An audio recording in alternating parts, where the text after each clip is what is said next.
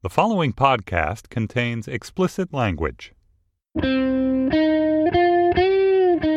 It's Monday, February 22nd, 2016. From Slate, it's The Gist. I'm Mike Pesca. And here at The Gist, we are here to point you to the news, to orient you with insight, to perhaps offer an argument, but also a key service we provide is to tell you what not to pay attention to.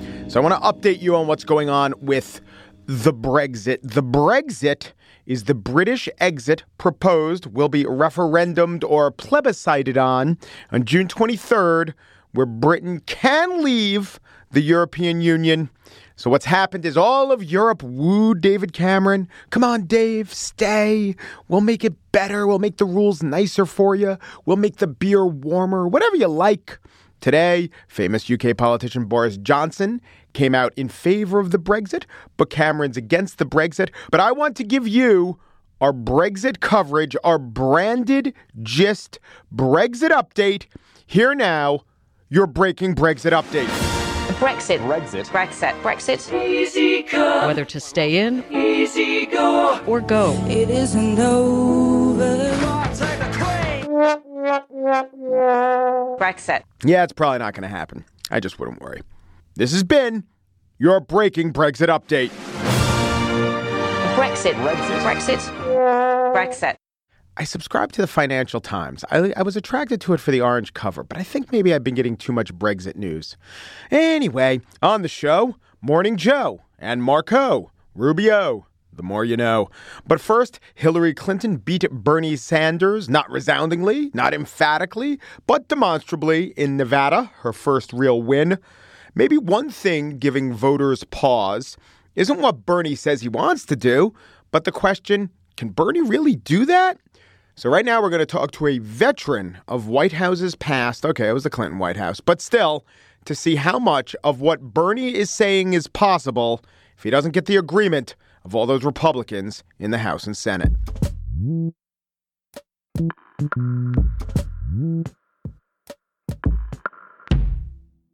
The explanations for why Bernie Sanders is doing so well against Hillary Clinton mostly fall along these lines. He's offering uplift, vision, and aspiration, while she's offering competence, vigilance, and execution. Now, Hillary Clinton would argue that she too has a vision. Her rhetoric might not soar so high, but the results are more likely to happen. Sanders would counter that he too will bring results, but his assurance of results, to my mind, rests a little bit on uplift and hope and aspiration. He says with his victory, his vision will gain momentum and there'll be a revolution. Let me quote from a town hall in Iowa. A 72 year old retired teacher asked him, How are you going to get these things passed? He answered, I'm not a magician. The only way we get real change in America is when millions of people stand up and demand it. That's what the political revolution is all about. Well, maybe Jane Nettleton, the 72 year old retired teacher, was one of the 12 people or so who separated Clinton and Sanders in Iowa. William Galston holds a chair at the Brookings Institution's Governance Studies program, and he's a former policy advisor to President Bill Clinton, worked on several presidential campaigns and with candidates. He's an expert on domestic policy. So thanks for joining me. Good to be here. So before we uh, even get into our analysis, have you publicly supported either candidate? Well, it depends on what you mean by public. Uh, I had the office across from Hillary Clinton's in, in the West Wing for two and a half years in the 1990s, and uh, I developed an enormous respect for her capacities, and I haven't changed my mind since. Okay, so she's very experienced, but without a Congress, how much of any president's agenda really can get passed? The answer to your question, Mike, is not very much. And uh, that is especially true in in the case of someone like Senator Sanders, who in effect is proposing a new New Deal for the 21st century. Uh, it is an enormously ambitious legislative agenda. It is not an incremental agenda.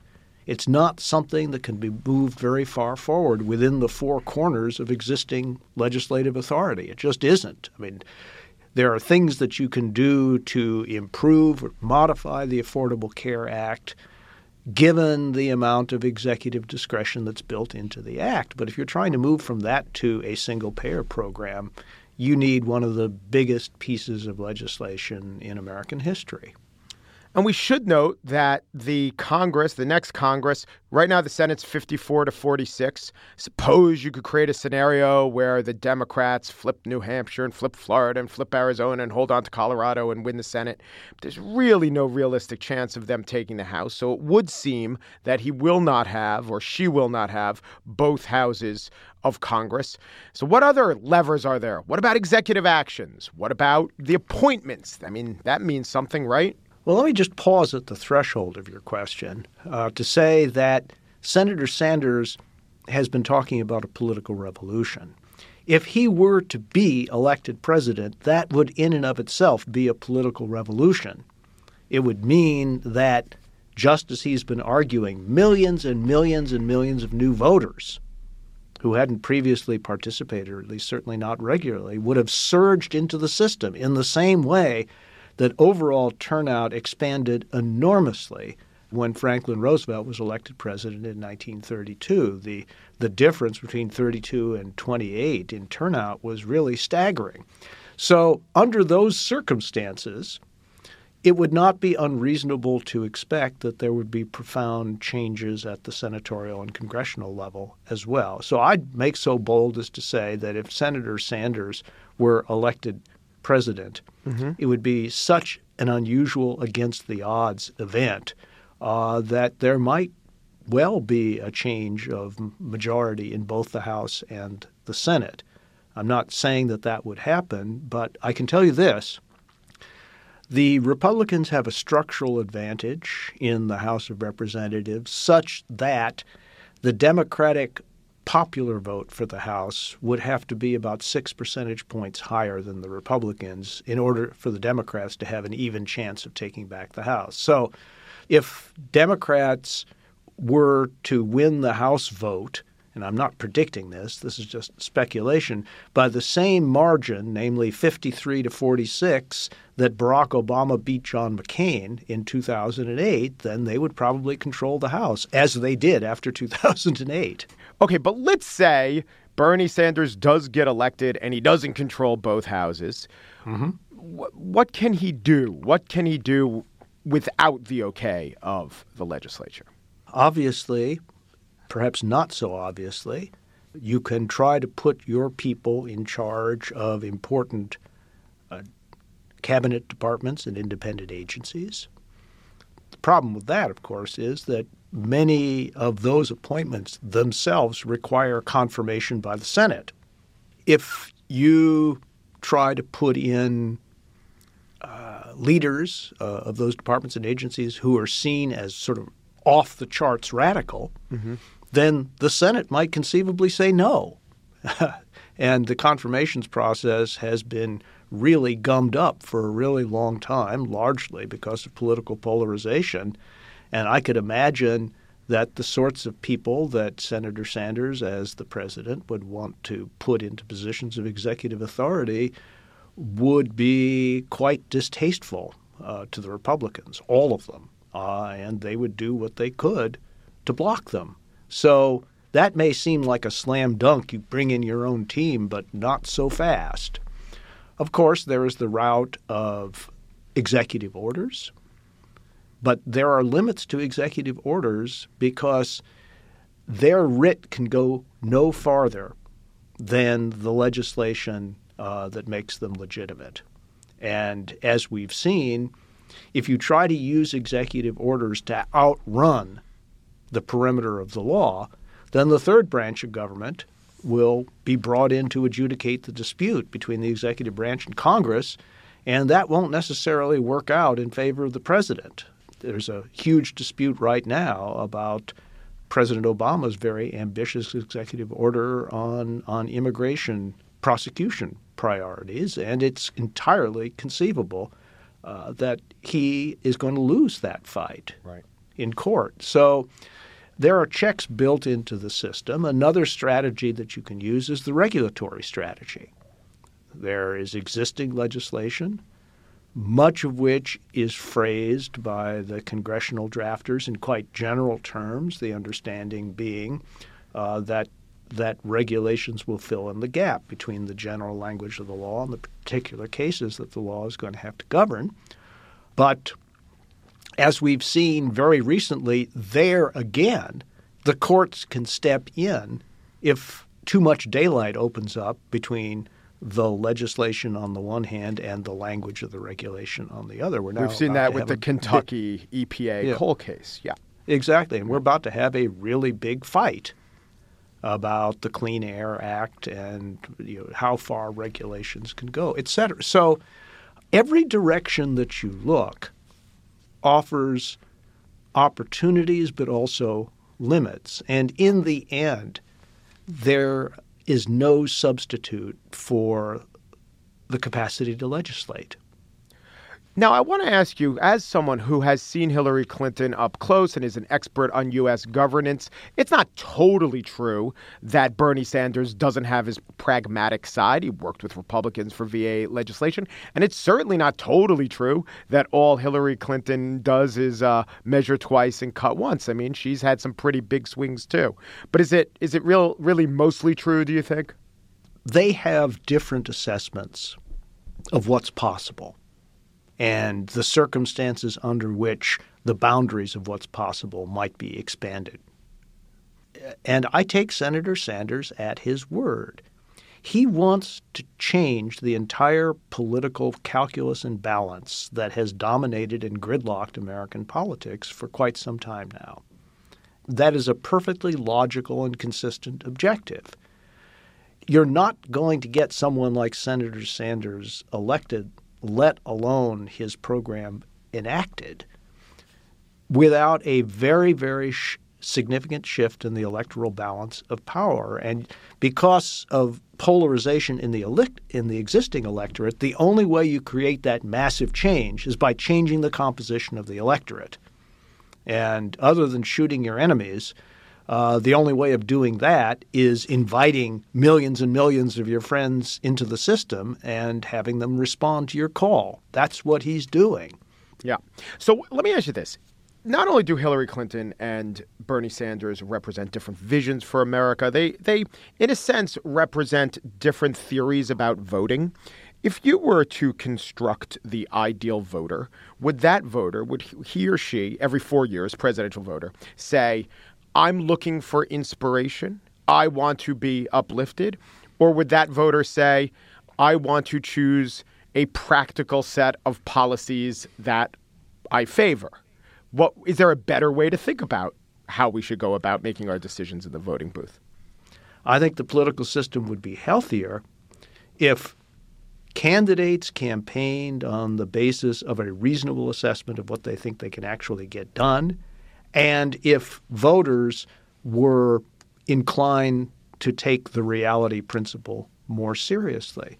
That may not correspond with their deepest aspirations, but it seems to me that the human condition doesn't coincide with our deepest aspirations and isn't likely to anytime soon. Now, I am marking myself as a gray old fuddy duddy by making that argument, but I genuinely believe that a huge gap between promise and performance is bad for a democracy. Yeah, you know, coming into this, I kind of was saying to myself, well, Obama maybe can be seen as the best of both worlds in that he campaigned with a message of hope, but really governed quite responsibly and thinking of moving the aircraft carrier two degrees at a time. Some version of Cuomo's govern in prose, but campaign in poetry. You're kind of pointing out the other side of that. Maybe that's the worst of both worlds. There has to be a pretty tight connection between the prose and the poetry. And it is impossible to inspire without misleading. Yeah. It's possible to be hopeful without arousing false hopes. My academic roots are in moral and political philosophy, and I do think that there are ethical dimensions of democratic politics. And one of them is being very, very aware of your capacity as a candidate or an elected official to do harm in the name of aspiring to do good. The relationship in a mass democracy between electors, uh, between voters and elected officials who, in the case of the federal government, go hundreds or even thousands of miles away in order to do the people's business, is always vulnerable to an outburst of mistrust. Uh, people are always tempted to believe that when their candidates are elected and go to Washington, they go native. There's mm-hmm. somehow something seductive about national politics uh, that wrenches them away from their previous course uh, and undermines their character, corrupts them, etc. That's a very old theme in American politics. So you have to be aware of that, and you have to lean against it. And a strategy of promises made, promises kept is really important in maintaining a reasonable bond of trust between the people and their elected officials. William A. Galston. He holds a chair at the Brookings Institution's Governance Studies program, a veteran of the Clinton White House. Thank you so much, Professor Galston. My pleasure.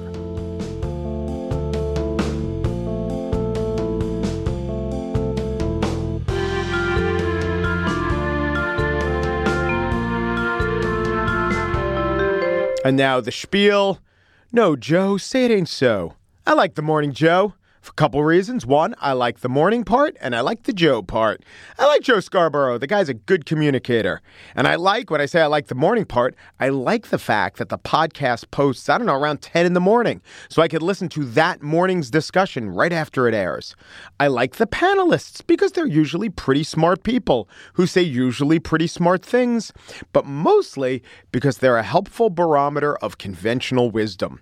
This collection of mostly centrist, wise men and some women in their 40s through 60s, I would say collectively centrist. You got Wall Street Journal editorial types, you got your Barnicle who still pretends he's a liberal, but you add it all up, collectively centrist, mostly men, some women, 40s through 60s. It's just a great stand in of what conventional wisdom is. You know, this is the show that they play in the Senate gym. But there is one topic, one person for whom Morning Joe becomes unconventional indeed. That man's name is Marco Rubio. Do you think that's something that has really started to sink in? People are looking a lot closer at Marco Rubio, and wait a second. What has he ever done? Because the other candidates have been complaining about it for a long time that he's never accomplished anything. What has he done to Joe Scarborough might be the question that comes to mind if you watch enough Morning Joe talk about Marco Rubio. Those comments were made after that debate performance where Marco went on repeat. Scarborough said that was such a mistake, it would be talked about for 30 years. Scarborough wondered if it was a disqualifying mistake, and indeed, Rubio did finish fifth in New Hampshire. This, to Scarborough and his assemblage of pundits, was taken not as a sign of tarnish, but of corrosion. Then, after Rubio gave his concession speech where he stopped spinning his mistake as a blessing in disguise, panelist Willie Geist wondered. He's handled this great the last two days. Right after he lost. He was, he was great right there, but yeah. the question is is it too late now? Too late. After two states. Days later, frequent panelist and head of John McCain's presidential campaign, Steve Schmidt, said Rubio was cooked. I think voters have rendered a judgment on Rubio. They saw somebody we talked last week. What are his accomplishments? Was this a Rick? Was this a Rick Perry moment? When, yeah, absolutely. When we when we talked last week about his accomplishments, we talked about his accomplishment is that he has great potential. Mm. Right, that he's gotten himself elected to the United States Senate. So we saw in that debate that great potential evaporate. Voters in this state rendered a judgment, not ready to be commander in chief. He's off the island. It's a brutal, it's done. Right. cruel There are too many good process. candidates. One quick Too many good candidates. No room for Marco. Then a couple of days before the South Carolina results, Morning Joe was writing out Rubio, writing him out of the race entirely. We may be heading for a Cruz Trump one on one showdown. Now, there are a few things at play here. One is that there is media bias. Mainly, they're biased towards conflict. They're biased towards drama, rises and falls. It's not necessarily that they're consciously concocting a narrative of stumble, then redemption. It's just that the media gets so charged with the idea of comeback kids and surges and unsteady, shaky frontrunners, they just can't help themselves. So you get this whole universe of events, right? Sometimes good things happen to a candidate, sometimes bad things happen to a candidate. But if you factor it in through this lens of conflict, all the good news seems momentous and all the bad news seems crushing. There's something else going on in this specific case. There is history between Scarborough and Rubio. Rubio was Speaker of the Florida House when Scarborough was still a sitting U.S. Congressman, and both were seen as the fair haired boys of Florida politics. Though they are both impressively coiffed to this day, Rubio's a politician on the rise, and it's clear that Scarborough sees his job as taking some of the air out of the balloon. So after that debate gaffe, Here's Scarborough, quote, I've been criticized for saying Marco looks too robotic, too prepackaged, and too young, he noted to the New York Times. Continuing the quote, but everything I've said alone for months is now being repeated this morning by everyone else in the political world. My critiques weren't personal, they were right. It's kind of a trap I can identify with. You host a show where you give your opinion. You hold a view that maybe a lot of people disagree with. When you get some confirmation of your view, man, do you want to pound it. I was right. See, I nailed it. You should probably listen to me in the future. If there is a graph of Rubio's rise and fall, maybe Scarborough regarded all the troughs as illustrative and interpreted all the crests as merely ephemeral. The way I see it, Rubio has slightly worse odds than Donald Trump at being the Republican nominee slightly better odds than Donald Trump of eventually becoming president of the United States. I've always thought this, I've always said this. I guess if you examine my coverage of Rubio, you would find some evidence that I've been making this prediction or at least holding this view. So that differs from Scarborough. But there is one way that Scarborough and I are in the same boat when it comes to the junior senator from Florida. Since he's been running for president, Marco Rubio has not appeared on either of our shows.